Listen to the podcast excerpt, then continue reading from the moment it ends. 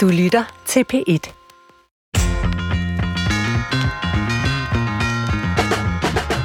I coronaåret 2020, der brugte jeg et år med Gud for at finde ud af, om tro og religion kunne spille nogen rolle for en sekulært orienteret videnskabsmand som mig. Og det var altså den kristne Gud, da jeg synes, at projektet ville blive for stort, hvis jeg skulle forholde mig til alle mulige andre. Så i dag, der vil jeg gerne bruge en time med Allah, Allah, for øh, måske gemmer islam på sandheder om mening med livet, om hvad et menneske er, og hvorfor vi er sat her på jorden. Det kunne da være ret at finde ud af, inshallah. Så velkommen til Brinkmanns Brix i dag om islam. Ja, endnu en gang har vi i Brinkmanns Brix valgt at kigge ud over den såkaldt vestlige tænkning for at finde ud af, hvad der gemmer sig af indsigter om livet på den anden side. Vi har jo tidligere haft buddhismen på Brixen, og i dag er turen kommet til islam. Og øh, som barn i det lille kulturkristne Danmark, så vidste du vel ikke ret meget om islam, da du voksede op? Christoffer Heide Højer til rettelægger her. Nej, jeg vidste ingenting.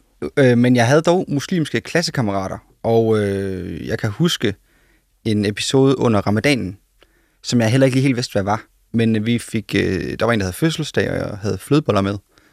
Og min gode ven, som sad ved siden af mig, øh, spiste, ligesom alle os andre, gladeligt den her flødebolle. Og bliver så akut ramt af dårlig samvittighed. Nå. Øh, og løber ud på toilettet, og jeg løber efter, og sådan, hvad, hvad er der, hvad er der, hvad er der? Jamen, jeg må ikke spise, jeg faster. Nå, for søren. Jamen, det er, sådan, det, der er der ingen, der opdager, siger jeg så. Det er jo altså, det er uskyldigt. Du er, du er måske 10 år og har spist en flødebolle. Nej, min far, han kan lugte det, det er jeg sikker på, siger han så. Så han vasker munden helt vildt. Øhm, og, øh, og der, min dårlige samvittighed i dag er så, at jeg drillede ham ret meget med det. Jeg synes, det var tosset. en tosset øh, ting at skulle faste og ikke måtte øh, spise, før øh, solen var gået ned. Øhm, så der mødte jeg i gåseøjne øh, i hvert fald en muslim, eller en, eller en form for islam. Øh, og øh, det må jeg jo så indrømme, at senere, jo ældre vi blev, blev vi faktisk mere og mere øh, forskellige. Sådan oplevede jeg det i hvert fald. Der var mere og mere i gåsøjne, i grundessensen, som gjorde, at vi kiggede forskellige veje i livet. Og det kan der være tusind grunde til. En grund kan være religionen. Øhm, så, så min, min, min, øh, hvad kan man sige, min pointe er egentlig, at øh, der er en stor gensidig respekt, tror jeg, min generation, fordi der er rigtig, rigtig mange, der er under 30, som har gået i folkeskole med muslimer, ja. og som øh, helt, helt forstår, øh, hvad det går ud på, langt hen ad vejen i hvert fald, og som slet ikke ser noget negativt omkring det. Men, øh, men dog er der et eller andet, som ikke sådan helt naturligt, eller som bare kommet af sig selv, er blevet forenligt, synes jeg heller ikke. Øh, det er en påstand fra min ja, ja. side, men øh, jeg vil da spørge dig, du er jo lidt ældre. Ja. Hvad er din, hvad er dit første møde med øh, muslimer? Jeg har simpelthen, øh, jeg vidste, du ville spørge om det, så jeg har tænkt og tænkt og tænkt, og det er simpelthen så mærkeligt, fordi jeg gik på den største folkeskole i kommunen. Dengang jeg var der, var 1000 elever, altså okay. kæmpe skole. Mm. Og der var helt sikkert elever, som var muslimer. Og jeg, jeg kan huske nogen, øh, faktisk ikke fra min egen klasse, men altså drenge, som jeg jo mest var orienteret efter dengang, ikke? Altså, med, med arabiske navne. Øh, selvfølgelig har der været muslimer, men det spillede absolut ingen rolle. Altså som i overhovedet ikke. Det er aldrig noget, jeg har tænkt over. Øh, jo, jeg vidste godt, så havde de en anden baggrund end mig og sådan noget. Men jeg kan simpelthen ikke sige, hvornår jeg første gang mødte noget, vi kunne kalde islam på den måde, fordi det gjorde jeg sådan set ikke. Det, det er meget mærkeligt, det der. Altså, jeg har ikke sådan en flødeboldhistorie fra ramadanen, som du har. Nej, men har du så en, en holdning til islam, hvis du bare tager den helt op på den høje klinge? Hvad synes Svend Brinkmann om den religion? Jamen altså, jeg ved ikke så meget om islam. Øh, jeg er sådan intellektuelt fascineret af øh, man siger, islams ligheder med, med kristendommen. Der er jo de her tre, øh, hvad kalder man dem, abrahamitiske, tror jeg måske, øh, religioner, ikke? altså jødedommen, kristendommen og islam, som har sådan på en måde en, en fælles rod. Øh, så, så, øh, så, så der er sådan en intellektuel fascination, jeg har, uden at jeg ved ret meget, men så er det jo samtidig helt umuligt ikke at tænke ind alt, hvad der er sket. Altså hvis man googler islam, så noget af det første, der kommer op, det er sådan nogle ord som øh, terrorisme og Muhammed-krise og hvad det alt sammen har været. Øh, så det er jo umuligt ikke også at blive påvirket af, af det, når man øh, øh, beskæftiger sig med, med, med islam. Men har du været interesseret i selve religionen, eller den religiøse del, eller den åndelige del, hvis man øh, ja, spørger til det? Eller har du mere bare læst overskrifter og tænkt, det er ja, ikke for mig? altså det tror jeg. Altså, nu har vi haft buddhismen på Brixen, mm. og i dag er det islam. Det kan være, at vi får øh, hinduismen på briksen. Og det er ikke fordi, jeg har en, en favorit blandt dem, eller det modsatte sådan set. Jeg synes, det er utrolig spændende, at mennesker har religiøse forestillinger, som på nogle områder er øh, ens, øh, men på andre områder er helt forskellige rundt om i verden. Ikke?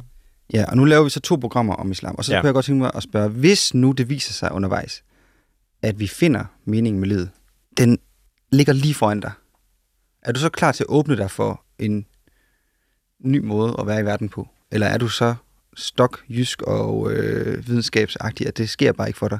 Det kan man jo ikke svare på på forhånd. Hvorfor ikke? Altså, er du jamen, ikke fordi det- interesseret i det? Jo, men altså, hvordan ved jeg, om jeg har fundet meningen? Det ved jeg jo først, hvis jeg har. Og øh, så er det vel en religiøs erfaring, man pludselig gør sig, som gør, at man bliver omvendt.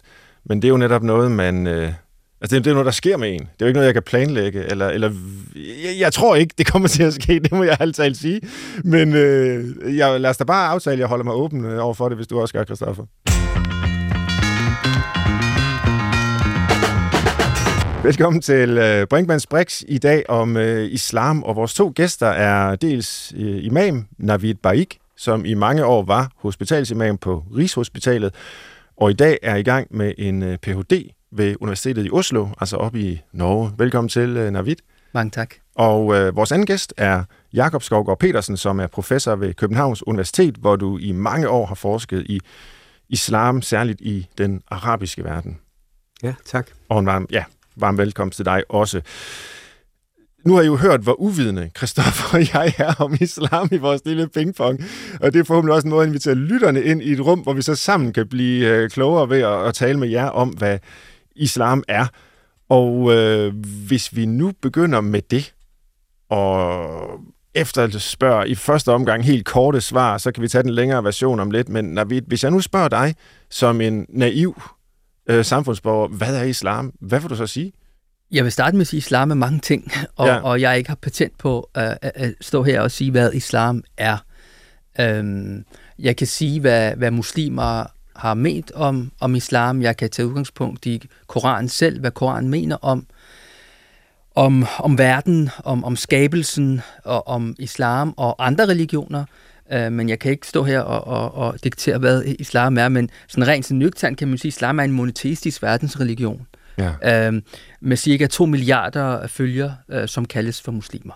Ja. Øh, det er den anden største religion i verden, størst øh, øh, voksende religion på kloden, øh, med cirka 57 lande, der har en majoritets øh, muslimsk befolkning, Mhm. mm-hmm. sådan cirka. Og i Europa, der er, er Frankrig den land, der har mest øh, muslimer sådan antalmæssigt. Albanien og, og Bosnien for eksempel er europæiske lande med, med en majoritet af muslimske borgere også. ja. Øhm, så, så islam er jo tæt på os. I Danmark har vi 300.000 muslimer. Øh, I har været lidt ind, ind på det, øhm, og muslimer udgør jo en, en naturlig del i dag af det danske samfund. Øh, de arbejder, de bidrager med betalt skat, øh, de er læger, de er sygeplejersker, mekanikere osv.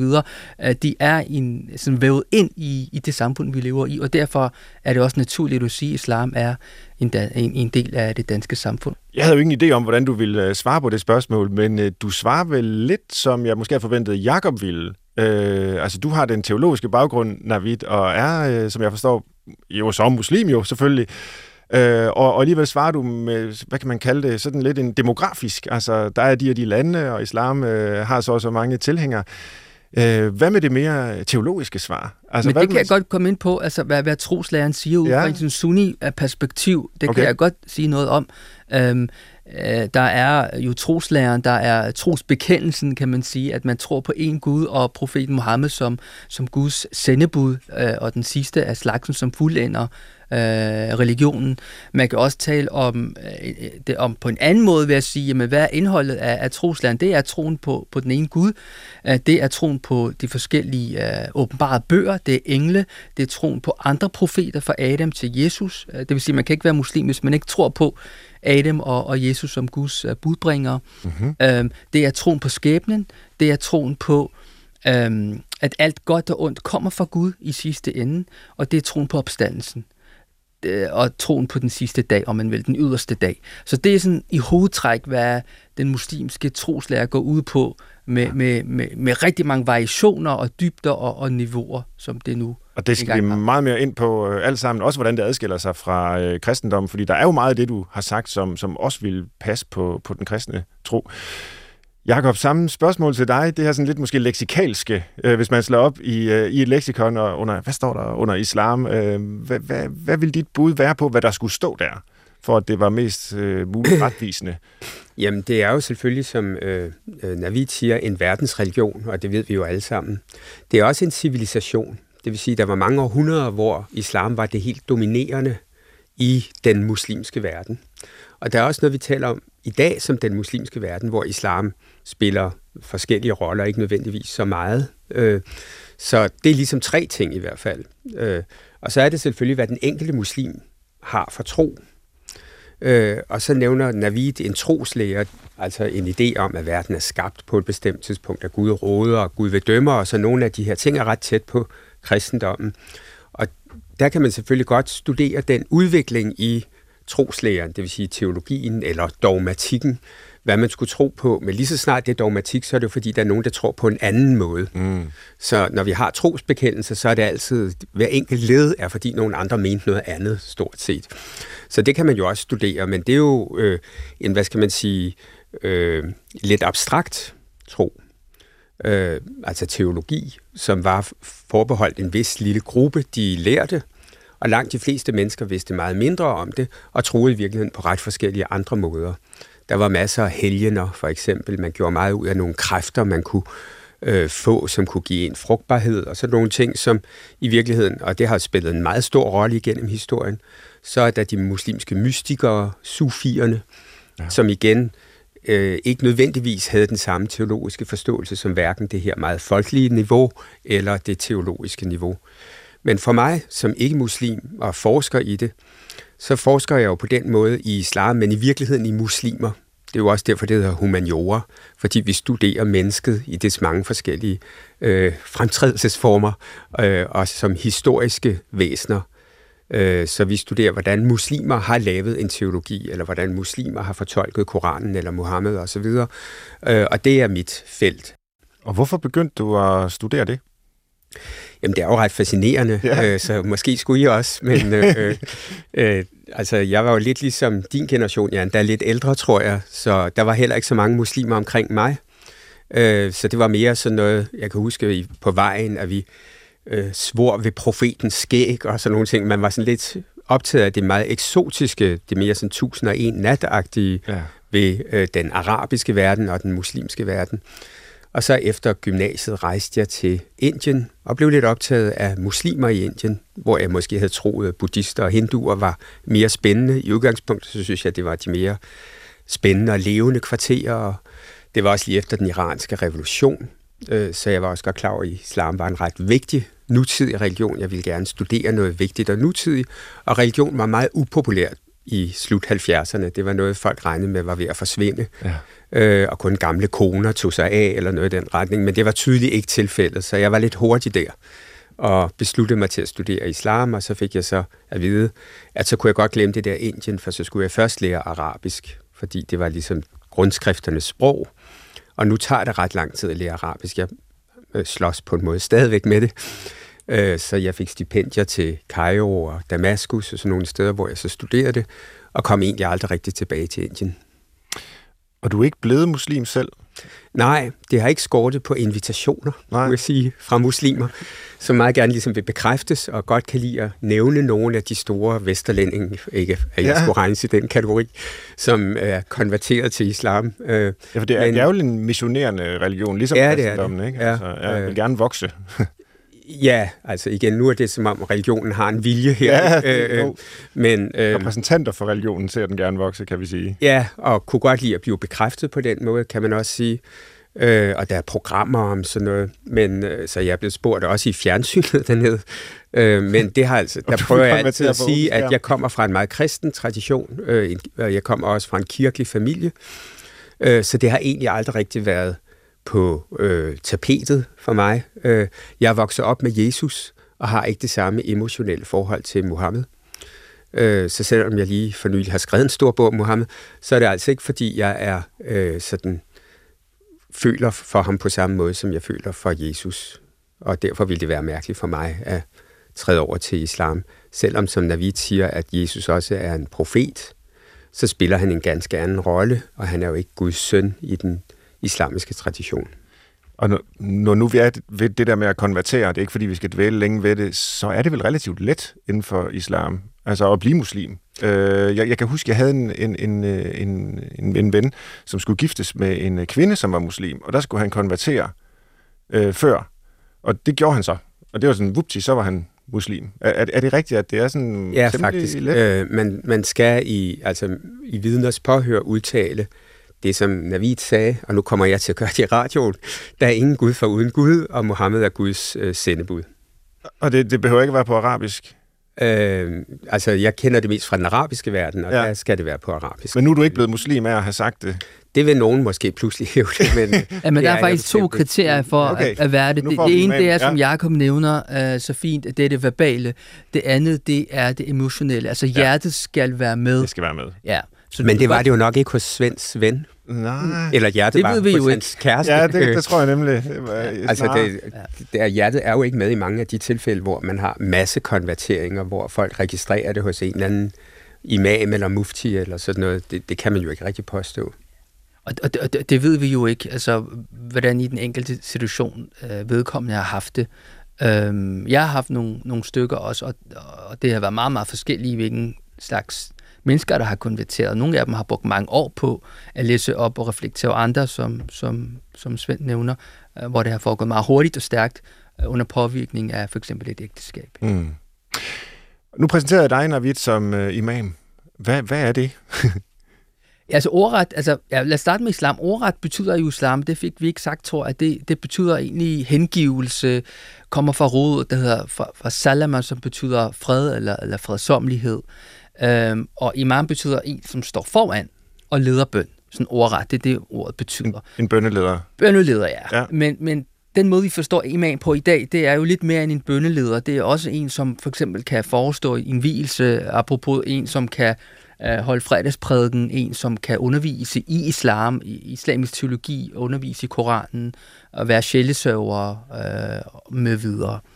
Øh, så, så på den måde, den måde, vi forstår islam i islam, imam på, er nok det, der minder om, om en, en præst, selvom imam ikke er en, en sådan eksklusiv titel, som, som er beskyttet, som for eksempel præst er i Danmark. Hvordan er det at være imam i, i forhold til det? Altså, er, er der også en, en eller anden form for formel struktur omkring det? Eller? Så i, I nogle muslimske lande er der med, ja. med hele orgaf-systemet og minister, religiøse ministerier, men hvis vi tager udgangspunkt i Danmark, som jeg har forstået, vi skal gøre i dag, for det meste i hvert fald, mm. øhm, så, så har vi ikke et organiseret struktur for, for, for andre trossamfund end, øh, end den protestantiske lutherske kirke i Danmark. Mm. Så, og nu, jeg spørger bare fuldstændig naiv, jeg er virkelig uvidende om det her, jeg har kun været i en moské som turist, øh, men, men er det, der foregår på tværs af moskéerne, det samme. Altså, du, der er de her forskellige muslimske menigheder jo. Ligner de hinanden? Altså, ligesom hvis man går ind i en, en folkekirke øh, til gudstjeneste i, i København, så er det det samme, der sker der, som hvis man går ind i en kirke i, i Skagen, øh, sådan en søndag der. Men, men øh, hvad, hvad med islam? Er det øh, på samme måde? Ja, ja altså det, det, det er lidt svært for mig at svare, men umiddelbart vil jeg jo sige, at, at der for, foregår mange forskellige ting i forskellige moskéer. Nu har jeg besøgt ja. mange forskellige moskéer, og ikke holder sig til, til, til kun det ene moské, hvor jeg er tilknyttet øh, Dansk Islamisk Center, men, men det er klart, at, at der er nogle fælles ritualer. Ja, ja. det er der. Øh, fredagsbønden, hvis du tager til hvilket som helst måske i Danmark ved 12-1-2-tiden, så vil du formentlig møde en del mennesker, fordi der har været øh, fredagsbøn, øh, øh, en, en jumar, som det hedder. Øh, men måden, det foregår på, kan være anderledes. Måden, man, man beder på, kan være anderledes. Øh, Øh, der kan være nogle moskéer, hvor der kommer flere kvinder end, andre, hvor der måske slet ikke kommer kvinder, fordi der ikke er plads nok til dem. Øh, så på den måde kan, kan rammerne være forskellige, øh, men ritualerne er, er, er stort set de samme. Øhm, så kan der også være forskel på etnicitet. Der er nogle måske i Danmark, som er mere sådan etnicitetsbaseret, hvor der måske kun kommer araber eller pakistanere eller, eller tyrker. Og så er der enkelte andre moskéer, hvor det er sådan mere internationalt, om man vil, hvor der kommer folk som fra, fra alle mulige forskellige lande, hvor fællessproget er dansk. Så, så igen, der er en stor forskellighed, vil, vil jeg også mene, men der er nogle ritualer, som, som går igen. Hvis vi går ud over verden, så tror jeg, man kan sige, at det er også sådan, at en muslim fra Danmark kunne gå ind i en moské i Los Angeles eller i New Delhi at føle sig nogenlunde tilpas og vide, hvad man skulle gøre, og hvor man skulle gå hen og vaske sig, og, og hvordan man skal line op, og, og så videre. Det er ret utroligt, øh, og det skal måske sammenlignes med jøder, som også kan gå ind i synagoger mange steder i verden, og selvfølgelig er der regionale forskelle, og der kan også være forskel på graden af strikthed i de enkelte land. Det er der også sågar i synagoger og moskéer i Danmark. Men øh, som sådan, så føler man sig tilpas, og man føler, at det er ens trosfælder, øh, selvom man tager til Indonesien eller sådan noget. Det er jo en ganske stor ting. Selvom det viser sig, hvis man snakker lidt mere med dem, Gud mener de det. altså, der kan være meget store regionale forskelle, men der er også en forbavsende enhed og en tro på en enhed, ja. som spiller en rolle. Gælder det også på tværs af Sunni og Shia? Og, og igen, jeg er jo bare naiv, men jeg husker mm. jo, at der var krige i min barndom, der udspillede sig mellem nationer i Mellemøsten, som havde flertal, der henholdsvis var det ene og det andet. Ikke? Jamen, der husker du på en måde lidt galt. Ja, det gør jeg garanteret. altså, du tænker nok på Iran-Irak-krigen, ja, øh, fordi Irak øh, har også en meget, meget stor, altså den største befolkningsgruppe er også shia-muslimer, og Iran prøvede at ligesom appellere til dem øh, med at kalde sine offensiver Kerbala og sådan nogle ting. Men det lykkedes faktisk ikke, så der var meget lidt troskrig over det, øh, over den krig i forhold til. Så senere er forholdet faktisk mere forsuret, kan man sige, mellem sunni-muslimer og shia-muslimer. Men hvis du spørger, om en sunni-muslim kan gå ind i en shia-muslimsk moské og bede, så kan man typisk godt det. Ja. Øh, men der vil være nogle små ting, hvor man bider mærke i, nå, de siger det på den her måde. Og sådan. Der vil være lidt større ting, og man har for eksempel den her lille bedesten øh, blandt shia-muslimer, som man ikke har blandt sunni-muslimer. Og nu er vi ved sunni og shia og sådan noget. Det er jo en tidlig forgrening inden for mm. islam, som jeg har forstået. det kan være, at vi så skal gå helt tilbage til udgangspunktet. Øh, og jeg havde nær sagt Adam og Eva, og det kan vi måske godt sige, fordi som Navid var inde på, jamen så er der jo en linje fra, jeg tror du sagde Adam til øh, Jesus. Jesus. Øh, som og ligger, alt det imellem. Og alt det imellem, ikke? Ja. Og, og så øh, Muhammed selvfølgelig som øh, Guds øh, sendebud inden for islam, og det er vel 622. Er det ikke korrekt, at islam sådan formelt anses for at være grundlagt? Øh, nej, der? det, tror jeg, det er også forkert. Det er måske ikke helt rigtigt, men det, det er året for Muhammeds udvandring fra Mekka til ja. Medina. Ja. Mm. Og det er jo ifølge den kristne kalender. Ifølge ah, muslimer ah, ja. er det jo så år 1. Det er klart. Øh, og der havde han fået sine åbenbaringer i 12 år allerede. Okay. Øh, så hvis man skulle sige et punkt, hvor... Altså, vi er ikke helt sikre på, om det her er historisk korrekt. Øh, men vi er heller ikke helt sikre på, at det ikke er historisk korrekt. Øh, men ifølge den muslimske version, så blev Mohammed født omkring 570, så han var altså 40 år gammel, en øh, dengang betragtelig alder, da han fik sin første åbenbaring. Og så prægede han, efter i nogle år at holde det lidt skjult, så fik han at vide af Gud i en åbenbaring, at nu skal du gå ud og prædike det. Det mødte ret stor modstand, og der er mange fortællinger om det. Og så udvandrede han fra Mekka til Medina, og det lykkedes ham så ret hurtigt i Medina at blive den vigtigste mand i byen, og han indledte så en øh, krig med mekanerne, hans gamle fjender, Quraysh, som de hed. Og så øh, endte han også med at øh, kunne indtage, eller faktisk der Mekka lå som åben by for ham. Og så kom han tilbage til Mekka, som for ham og for muslimer er meget centrale, fordi det er der, hvor Abraham og hans søn Ismail også huserede, og det er noget af det, man markerer i det, den muslimske pilgrimsfærd. Mm. Øh, så det er i hvert fald perioden ifølge muslimske historikere. Ja. Vores problem er, at de er ret sene, de her muslimske historikere, øh, og de selvfølgelig øh, har en bestemt version, og vi kan ikke være sikre på, at den er rigtig. De har selvfølgelig også uenigheder, men selv inden for de uenigheder, man kan måske lidt sammenligne det med evangelierne, som fortæller fire versioner om Jesus, men alle sammen har en slags undertekst om, at det var Guds søn. Og derfor kalder vi det ikke egentlig historieskrivning, men frelseshistorie. Fordi folk skal lære det her, så de ved det, for det er det mest epokegørende, der er sket i verdenshistorien. Ja. Og det samme kan man sige med de muslimske tidlige kilder. Det er også frelseshistorie. De skal ikke fortælle, at Mohammed var Guds søn, men at han var Guds sidste profet, som Navid fortalte. Øh, så derfor kan vi jo ikke rigtig være sikre på deres valør som historiske kilder, fordi de egentlig er teologiske kilder og allerede fortolkende kilder. Ja, og, og de her fire evangelier, som ligesom er kanoniske i kristendommen, de er jo så også forfattet øh, altså mange år efter Jesu død. Og hvordan er det så med teksterne i Koranen? Øh, har man sådan en urkoran i dag, hvor man siger, det er den, der er tættest på det tidspunkt, hvor man, øh, hvor man mener, at, at Muhammed fik sine øh, åbenbaringer, øh, Navid?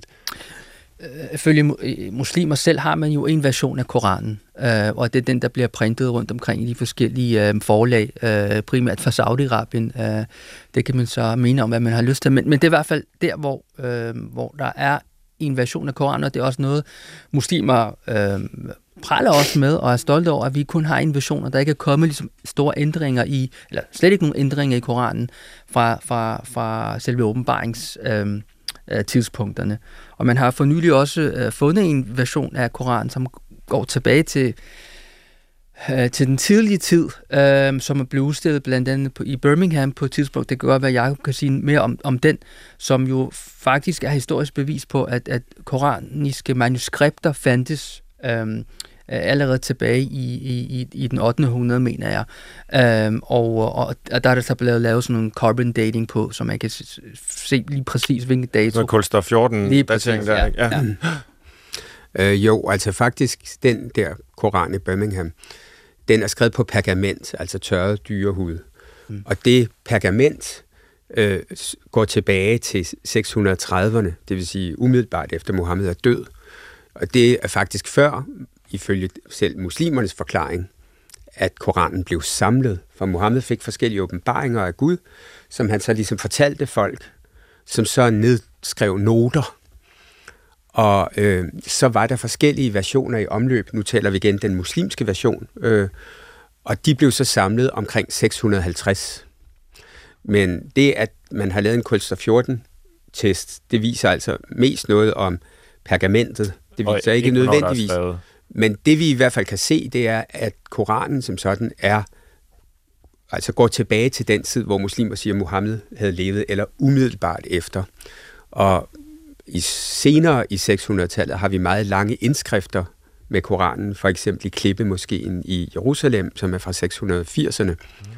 Så Koranen er, som Navid siger, åbenbaret, øh, eller åbenbaret, det ved det tror jeg ikke, jeg er ikke muslim, men Koranen har cirkuleret øh, i en form, der er genkendelig, øh, men også med varianter øh, meget tidligt. Bare lige for at runde den der med Shia og Sunni, hvornår er det, den distinktion opstår? Fordi den er jo ganske, ganske gammel, så vidt jeg forstår. Navid. Ja, den, den, det sker jo lige efter profetens umiddelbare øh, død. Ja. Øh, faktisk også før, vil, vil nogen mene, fordi der var øh, Øh, uenighed omkring, hvorvidt øh, profetens øh, svigersøn Ali øh, skulle, skulle overtage øh, øh, kalifatet øh, lige efter profetens død. Det skete så ikke, øh, det skete først senere, men det gjorde så bare, at der opstod store politiske øh, magtkampe, øh, og jeg vil nok beskrive dem mest som politiske øh, magtkampe, som, som gjorde, at Ali først senere blev, blev kalif, og, og mødte stor modstand fra, fra en del af, af profetens egne trosfælder også. Så, så der gik simpelthen borgerkrig øh, i gang, og skete, at flere tusinde af profetens trosfælder, øh, som døde af, af, den, af, af de opgør. Øh, så, så, og så kan man så også snakke om teologiske forskelle, og man vel ud over, det var noget, som først kom senere hen i forhold til, sådan, hvordan man skulle bede, og hvordan hænger teologien sammen, og bare sådan en lille detalje, som når man skal høre kalde til bøn, shiitene har en lidt anderledes kald til bøn, end for eksempel sunnimuslimerne har. Mm. Så der er nogle, nogle, nogle teologiske forskelle, nogle praktiske forskelle, øh, som opstod øh, senere hen.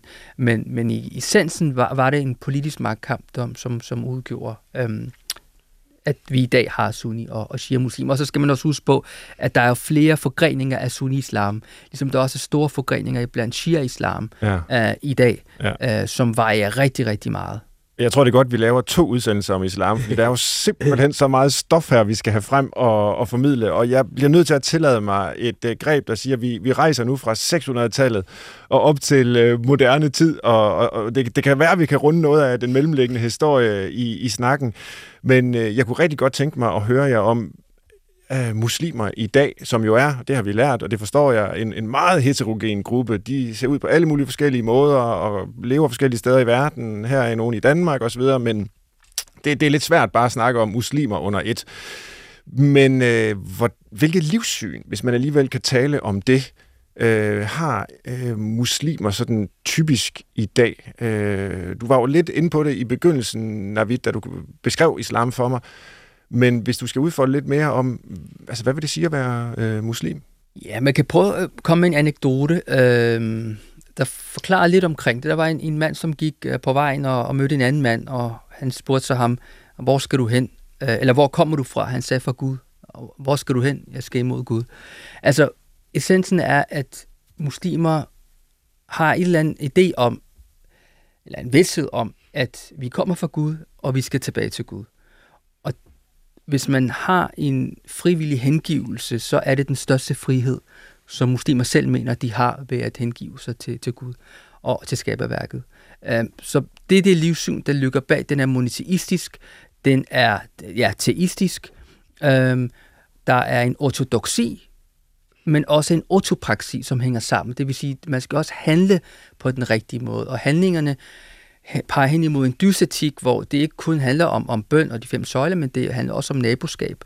Altså profeten Mohammed var på et tidspunkt bange for, at, øh, at Gud ville åbenbare til ham, at naboen skulle være en del af, have en del af arven, altså have arveret, fordi der kom så meget åbenbaringer om, om hvor stor respekt man skulle have for sine naboer og dele kød, og også med sine jødiske naboer. Det står eksplicit i hadith-samlingerne. Sin næste, ikke? Altså, vil man sige på kristen. Sin næste, vil man sige, mm. i, i et kristent uh, teologisk sprog. Mm. Uh, så naboskab og, og, og fællesskabet er meget, meget vigtigt. Uh, det er derfor, almise er også vigtigt. Zakat, som er en af de fem søjler i islam, at man skal give mindst 2,5 procent af, af den overskydende um, indtjening um, uh, per år til, øh, til fattige mennesker, ja. til, til nødlidende mennesker. Og de så, fire andre søjler, bare for at få dem med, for os, der ikke øh, det, kan huske det fra vores gymnasieundervisning. Ja, det er for dårligt, Svend. Altså, ja, det er det. Jeg er en ja, dårlig muslim. Ja, ja. Øh, nej, det sagde jeg ikke, det sagde du. Men, men, men jeg, jeg siger, at, øh, at det er trosbekendelsen, det er den ja. første. Så er det bønden, så er det almisen, og så er det fasten i ramadan, som lige er overstået, øh, og så er det pilgrimsfærden som mm. er den sidste. Ja. Altså den store pilgrimsfærd, øh, som hedder Hajj. Der er ja. jo to forskellige slags pilgrimsfærder i islam. Og øh, hvor mange kan man sige, lever op til det her øh, ortopraksi, som du kalder det, altså den, den gode livsførelse? Altså, øh, det er altid et forsøg, Svend. Det er altid, der er ikke nogen, det, der sådan er, det er perfekt... Altid et forsøg. Ja. Nej. Og, det er altid et forsøg med de rigtige intentioner, og handlingerne, de når heller ikke langt nok, hvis ikke intentionerne er med. Uh, man har sådan smuk, en af de første hadith, jeg lærte på studiet på, på Universitetet i Pakistan, der jeg læste teologi, det var, innamal amalu beniyat, alt enhver handling er baseret på dens intention. Mm. Så hvis ikke intentionen er med, så, så kan dine handlinger... Så det skal ja. ikke bare være sådan rent udvendigt? Øh, Overhovedet ikke. Og, og det er Guds barmhjertighed, der i sidste ende redder en. Det er ikke ens handlinger, der redder en. Det er Guds barmhjertighed. Uh, så det er det livssyn, der ligger bag, at, at alt skal gøres med, med, med hjertet. Der er en en hengivelse til Gud. Man kan også sige det på en anden sådan meget kort måde, det er, at livssynet er en Gud, mange profeter. Mm. Det er simpelthen øh, troslæren øh, i, i islam. Hvilket forhold har islam typisk til øh, andre religioner? Øh, du nævner vi det her med, at øh, man skal også dele med sin jødiske nabo, øh, som, som, ja, som er en, en, en ven eller en, man skal eksistere fredeligt sammen med. Men øh, hvordan har det været op igennem historien? Fordi man siger, i dag, der er det jo typisk, nu er jeg på det her, hvis, hvis man googler islam, så kommer alle de her konflikt øh, ord frem, ikke? Mm. Der er alle mulige ting, som handler om, om konflikter mellem religioner. Altså, øh, det der opstod i 600-tallet, og vi har kun senere muslimske vidnesbyrder om det, men vi har jo så ikke-muslimske vidnesbyrd om det, fordi de levede i de områder, der pludselig blev erobret af den her nye, og man opfattede det som en form for jødisk bevægelse, eller sådan noget. De var altså kristne, samtidig kilder beskriver, at det er sådan en monoteistisk bevægelse, samtidig kalder de dem ismailitter, mm. fordi de altså er klar over, at de nedstammer fra Abraham gennem Ismail, og ikke gennem Isak, sådan som jøderne gør. Øh, så i sammenhængen så opfatter de andre religioner det som noget forståeligt, men altså også forkasteligt. Og muslimer kommer så til at være dem, der dominerer i nogle meget store områder, altså i Ægypten, Irak, Syrien, øh, snart Nordafrika, ind i Spanien og helt over mod Indien. Og det bliver så til den islamiske civilisation. Og der lever kristne og jøder som såkaldte bogens folk, det vil sige, de kan have deres egen religion, de kan have deres egne love, de kan have deres egne skoler, men muslimerne er overherrer. Så hvis der er konflikt mellem kristne og øh, muslimerne, så er det muslimernes lov, der gælder. Og i perioder må kristne ikke røre en koran, de må ikke bygge højere end muslimer, altså der kommer en masse begrænsende love for kristne og jøder. Så erobrer de også områder, der ikke er bogens folk, altså øh, over i Iran og længere østpå. Og der er så mange diskussioner, hvordan vi skal forholde os, hvordan vi muslimer skal forholde os til dem. Men det ender også med, at de kan leve i de her områder, hvor muslimerne dominerer. Så man får jo senere for eksempel det meget store mogulske rige i Indien, som vi kender fra Taj Mahal og andre ting. Øh, så muslimer øh, øh, vender sig til, at der er ligesom deres verden, Dar el-Islam, der hvor islam hersker, og hvor deres lov hersker, men hvor andre kan bo, øh, og andre kan tolereres. Og for eksempel jøder bliver ikke opfattet som onde eller sataniske eller sådan noget. Man har ikke den samme tradition som i Europa, hvor de bliver opfattet som på en eller anden måde forfærdelige. Man, men måske ser man lidt ned på dem, øh, men de kan bo der, og nogle af dem kan blive rige, og nogle af dem kan blive sågar ministre og sådan noget. Øh. Så man har haft en form for tolerance, men ikke i den, den forstand, vi ville ønske tolerance i dag, og det er bestemt ikke en rettighedsbaseret. Det er en, øh, en hvad skal man sige, patriarkalsk, patroniserende tolerance, man har over for andre, øh, som så også betaler en særlig skat, men ikke betaler de muslim, muslimske skatter. Så det var lidt om islams historie med andre religioner. I, og så skulle i, jeg måske også ja. lige nævne, at man også missionerer, for eksempel i Afrika og til Indonesien, mm. som selvfølgelig hed noget andet dengang, Øh, så islam spredes ikke kun med de her tidlige erobringer. Der kommer ligesom nogle senere faser, hvor det i højere grad bliver, at muslimer er en form for eksempel, handelsmænd slår sig ned og sådan noget, og så træder folk over til den her religion. Hvis vi så ser på Danmark i dag, og så kunne jeg tænke mig at spørge dig, øh, Navid, fordi Kristoffer nævnte også, eller spurgte mig indledningsvis om, hvad, hvad har jeg i forhold til islam, og måske også hvilke fordomme, der hersker, og jeg fortalte om, jamen altså, hvis man googler ordet, der dukker hurtigt noget op om terror, kvindeundertrykkelse, øh, fundamentalisme af, af forskellige art. Altså, hvad er egentlig dit forhold til, til det, altså og til at tilhøre en, øh, en religion, som jo er den næststørste i Danmark, men som mange mennesker også har øh, det her sådan meget kritiske forhold til. Mm. Jamen, det er jo den, den vestlige måde, man kan kalde noget for vestlig, men den vestlige måde at se på islam og, og muslimer på, som er sådan meget sådan etisk uh, tilgang, i stedet for en emisk tilgang øh, til, til, til, til, til islam og muslimer i Danmark. Ja, når du siger etisk, så er det ikke etisk som i det moralske, Nej. men, men altså sådan mere udfra, socialantropologisk forståelse. Lige præcis, altså, ja. Man ser ja. det udefra, eller man ser det indenfra. Lige præcis. Ja. Og, og, og der, der, der er det jo vigtigt, at man spørger muslimer selv, hvordan de forstår islam, og hvordan de ser på de her emner, øh, de her følsomme emner, som, som du, er, du er inde på. Og uh, der er jo ikke nogen tvivl om, at, at når vi i dag snakker om, om islamofobi, og som er jo dokumenteret, at, at den diskurs, der har været, har været med til at, at sætte den udvikling i gang, fordi vi ligesom har sat muslimer i, i nogle kasser, øhm, og prøver ligesom at finde ud af, hvad, hvad er det for nogen, og mistænkeligt gjort af muslimer post 9-11, øh, men også i forhold til andre begivenheder. Øhm, og det kan der være mange, mange forskellige forklaringer på, og noget af det kan også være selvforskyldt øh, fra muslims side. Øh, det kan man have stor diskussion om. Men, men det er interessant for mig, det er, hvordan øh, kommer vi egentlig videre? Øhm, og som jeg sagde i starten, der er muslimer og danske muslimer en del af det vævet ind i det danske øh, samfund øh, og bidrager og er med. Og på sin vis ikke ser sig selv som, som anderledes, øh, end at de bare vil være mennesker og, og, og have været lov til at være, uh, være, være til, uh, live and, and let live.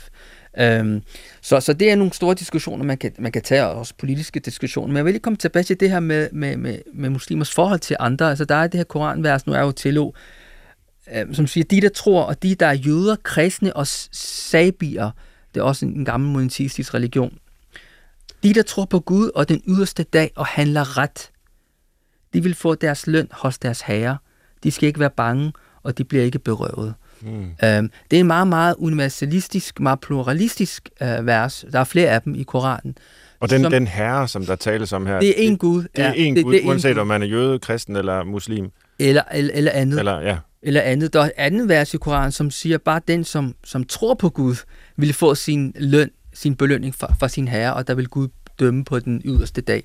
Så der er den her spænding, der er det her store spørgsmål om, omkring, hvad der vil ske øh, på den yderste dag. Øh, og der igen, der er forskellige holdninger til, til de her vers, øh, og der er også nogen, der mener, at de, de ikke, slet ikke er, relevante eller ikke kan bruges i, i islamisk teologisk forstand i dag. Men det er sådan en anden diskussion. Øhm, så, så der er den her pluralisme, og jeg håber, at den pluralisme også kan være med til at sætte i skub i gang i den måde, vi forstår øh, andre religioner på i Danmark. At, at, at vi er mere øh, flere øh, kulturelle, øh, mangfoldige, og kan se øh, det religiøse budskab som en del af det at være menneske på, og en del at leve med hinanden på. Øh, og hvor herligt ville det være, hvis, hvis vi som kristne, muslimer, jøder, og hinduer, og sikher, buddhister kunne, kunne sidde sammen og lade os udfolde med vores forskelligheder, og på den måde at bidrage til en, en omsorgsfuld sameksistens. Jeg mener jo, at sameksistens og tolerance, det er for fattigt. Der skal være et indhold i, og der mener jeg omsorgsdelen, det med at forholde sig til det andet menneske, kan være med til, at vi kan, kan, kan leve sammen mere dybere og, og rigere end bare, bare at tolerere hinanden og bare at, at sammen eksistere. Du lytter til Brinkmanns Brix om islam i dag, og det er med øh, imam Navid Baik og øh, professor ved Københavns Universitet, Jakob Skovgaard Petersen. Tilrettelægger, Christoffer Heide Højer, er du fristet til at konvertere efter samtalen indtil videre? Og det havde jeg ikke regnet med, du ville spørge om. øhm, jeg skal høre mere, du, ja. vil jeg sige. Men en lille ting måske. Øh, ja. Det er, at Svend lagde ud med at sige, nu må jeg så se, om Allah er noget for mig. Men for kristne i den arabiske verden, så hedder Gud Allah. Ja. Også for jøder. Altså, Allah betyder guden. Ja. Så i den forstand, så øh, i hvert fald i den del af verden, der opfatter man det som den samme Gud. Men man er jo stadigvæk dybt uenig om Gud har haft en søn, og det er meget, meget centralt for kristendommen og, og andre ting, men det er altså, selve ordet Allah er sådan set øh, også Gud for andre. Ja, ja. Og det samme med ordet sharia.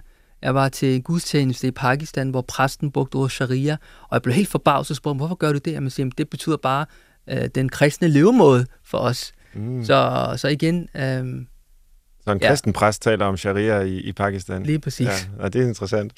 Ordet øh, for sharia, shara, det betyder åbenbaring. Så det vil sige åbenbaret lov. Så det Moses fik på Sinai, det var også åbenbaret lov i den forstand. Tak. Nu vil jeg øh, bryde med noget helt andet og spørge dig, Navid, fordi du har været hospitalsimam, og på den måde øh, ved en hel del om, hvad kan man sige, muslimers forhold til sundhed, øh, og det at være syg og alt muligt andet. Så jeg kunne godt starte, tænke mig at starte med at spørge, hvad bruger muslimer psykologer? For nu er det jo et psykologiprogram, det her, og egentlig var det lidt det her med mening, og hvordan øh, får man et godt liv, og hvordan har jeg et godt liv som muslim osv., men går muslimer også til psykolog?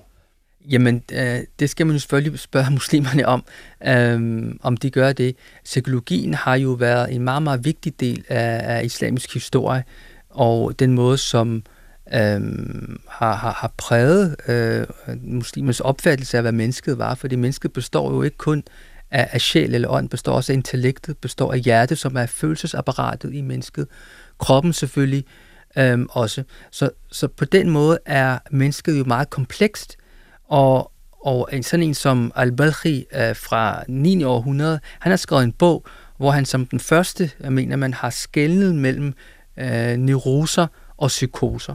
Han snakker om forskellige former for terapi, øh, og i øvrigt er der mange af de her øh, lærte øh, fra, fra Bagdad-tiden, men også andre, især Abbasid-tiden, som har oversat mange af de her gamle øh, øh, græske værker, som vi fik til Europa, og hvis ikke det var for dem, så har vi ikke fået noget oplysningstid øh, som er ikke kommet ud af, af, af det mørke, som, som der var. Det er i hvert fald en fortælling, kan man sige. Mm. I hvert fald nogle historikere, som har peget på det, at det var simpelthen oversættelserne, øh, som, som gjorde, at, at, at de værker blev bevaret, og så blev ikke kun oversat, men også blev fortolket på, og det er den fortolkningshistorie, som man jo glemmer også i det historien. Man snakker om den europæiske idehistorie, men hvor stammer den fra? Ikke?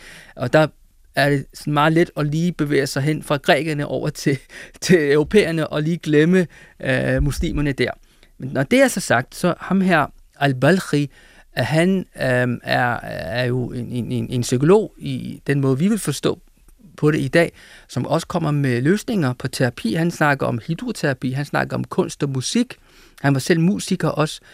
Og i de tider, der var videnskaben jo ikke specialiseret, som det er i dag. Så du havde en, en muslimsk teolog, der både var astronom, øh, mediciner, fysiker, poet, og, og, og det, lyder, havde, det lyder som Svend Brinkmann. og, og havde aber, det tror jeg ikke, du har derhjemme, øh, fordi man lavede forsøg med, med aber, så man havde simpelthen en hel, øh, ja, ja, en hel palette af forskellige discipliner, som, som var vigtige, hvis man skulle være lært. Så lært i dag har en helt anden betydning end lært dengang. Øh, så ham her, Al-Balkhi, som jeg har taget udgangspunkt i i dag, synes jeg er vigtigt, fordi som, som, som psykolog og meget andet, var han med til at, at præge den måde, vi i dag forstår mennesket på, som ikke kun omhandler øhm, det fysiske, men også øh, det psykiske og det psykisk-spirituelle øhm, måde at forstå øh, verden på. Jeg kunne godt lige tænke mig at spørge så, hvad er øhm, i sige, den øh, teologi, du øh, bruger eller benytter dig af, hvad man skal kalde det, hvad er det mentale sunde menneske? Det er Øh, øh, Shah Waliullah fra, fra um, det, vi kalder for subkontinentet, da han taler om formålet med, med, med, med religion, han siger, at det er lyksalighed. Det er sa'ada, det er at være, være glad. Uh, jeg vil nok pege hen imod, at, at øh, den fineste form for mental sundhed, det er at være en, i stadie af, af lykke. Og her er lykke ikke kun i forhold til sådan værtslige ting, men også lykke i forhold til en, en sund relation til Gud. Og hvordan får man så det? Det er jo det, det, det, det jeg, jeg kan godt tænke det er mig. Det, er bare... det er den største frihed i verden, det er hengivelse til, til, til noget større end en selv. Og det er en frivillig hengivelse. Uh, og det er nok det, som jeg vil sige, at det handler jo ikke kun om uh, det religiøse aspekt, det åndelige, men, men som jeg sagde, der er flere dimensioner i det her. Uh, også en værtslighed, som er vigtigt at have med, at tage hånd om kroppen, Tidligere, der, der var kroppen jo, den blev set som, som fjenden. Den skulle bekæmpes, den skulle besejres, egoet skulle bekæmpes.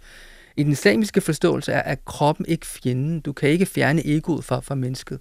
Men du skal komme, du skal forene dig med, at du har de sider, du har den lavere selv. Altså Jung snakkede jo meget om, om det her også.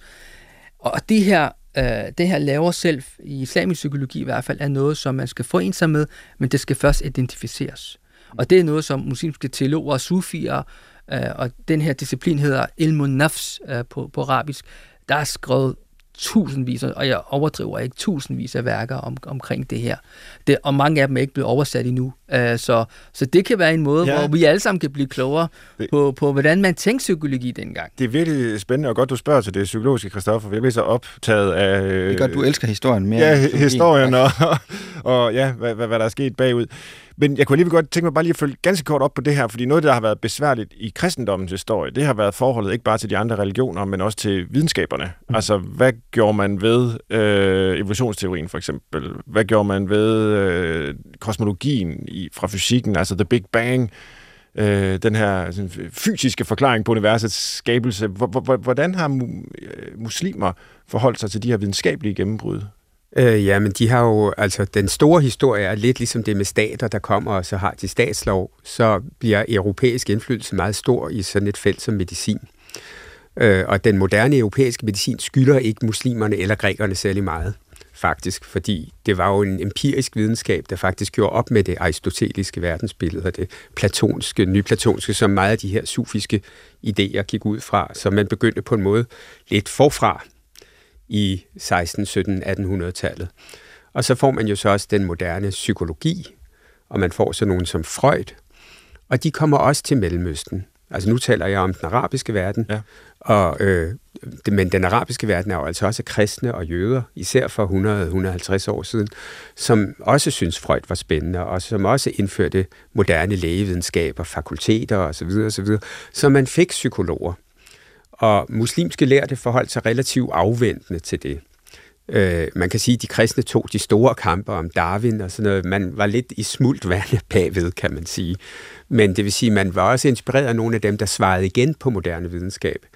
Øh, og sådan noget som anti-abort øh, og sådan noget. Det har man også taget til sig i Saudi-Arabien og andre steder. Altså kritik af moderne videnskab som øh, tom og spirituel øh, øh, fattige og sådan nogle ting.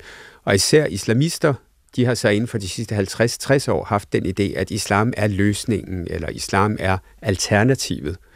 Så øh, de tapper ind i vestlig videnskabskritik, og så bruger den til at sige, at islam kunne gøre det bedre, og så griber de tilbage, lidt ligesom når vi taler om, til nogle af de ting, der var i den islamiske tradition, hvor man havde en sjælelærer med forskellige typer sjæle, ligesom vi kender fra nyplatonismen. Altså fra de lave til de højere, og de lave var forbundet med kroppen, mens de allerhøjeste, det var jo dem, man skulle, der havde forbindelse, ligesom ånden til Gud. Gud havde engang indåndet det i Adam, og ånden skulle tilbage til Gud.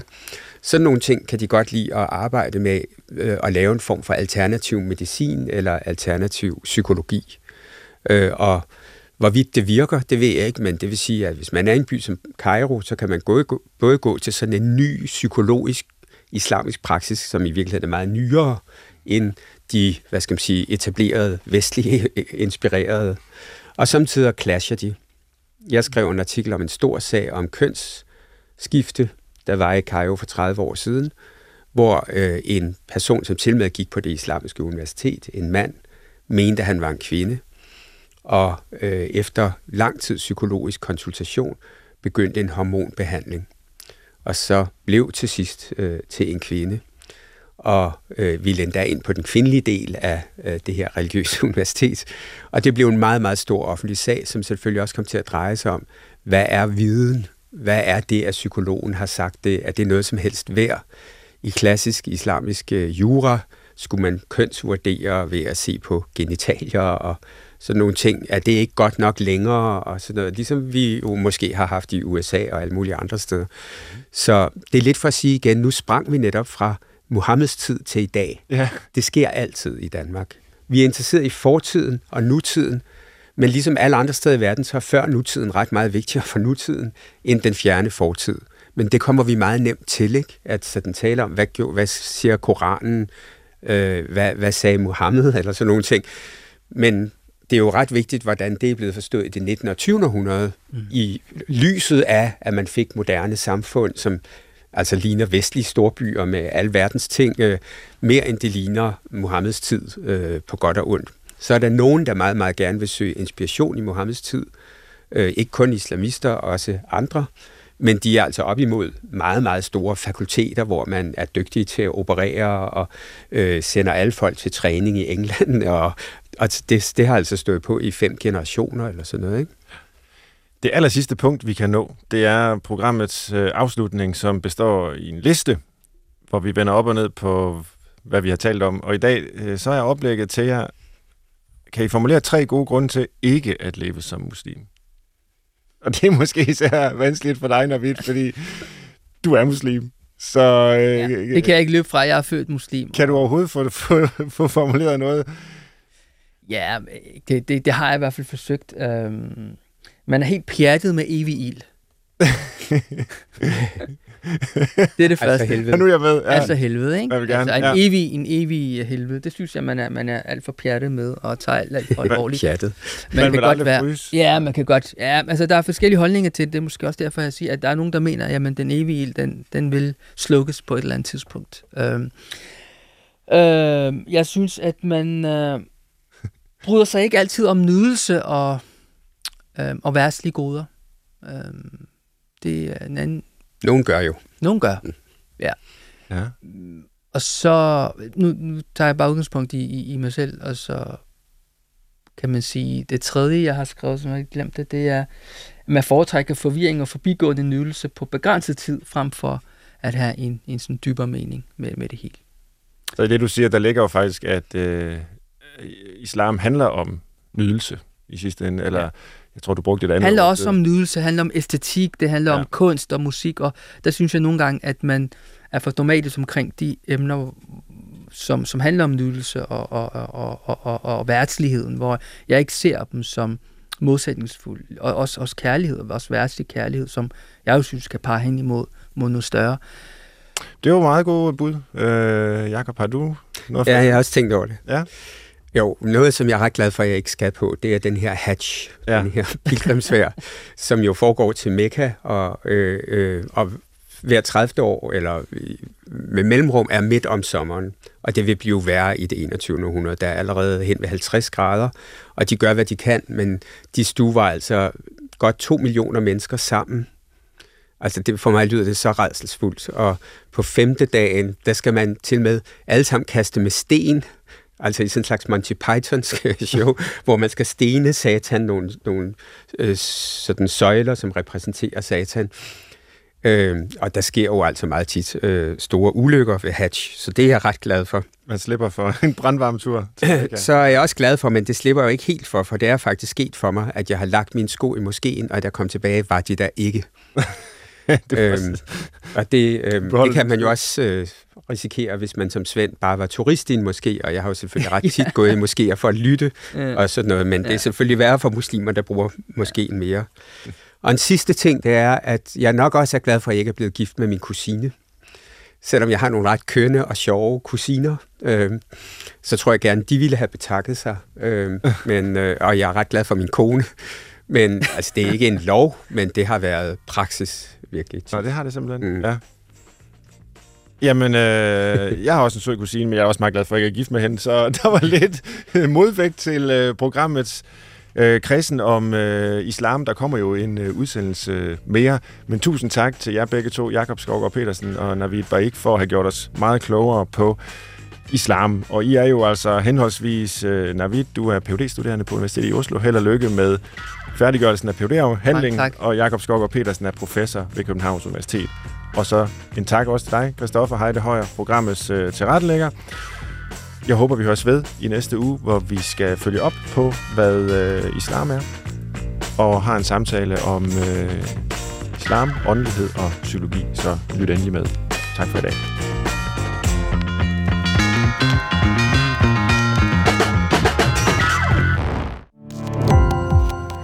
Gå på opdagelse i alle DR's podcast og radioprogrammer. I appen DR Lyd.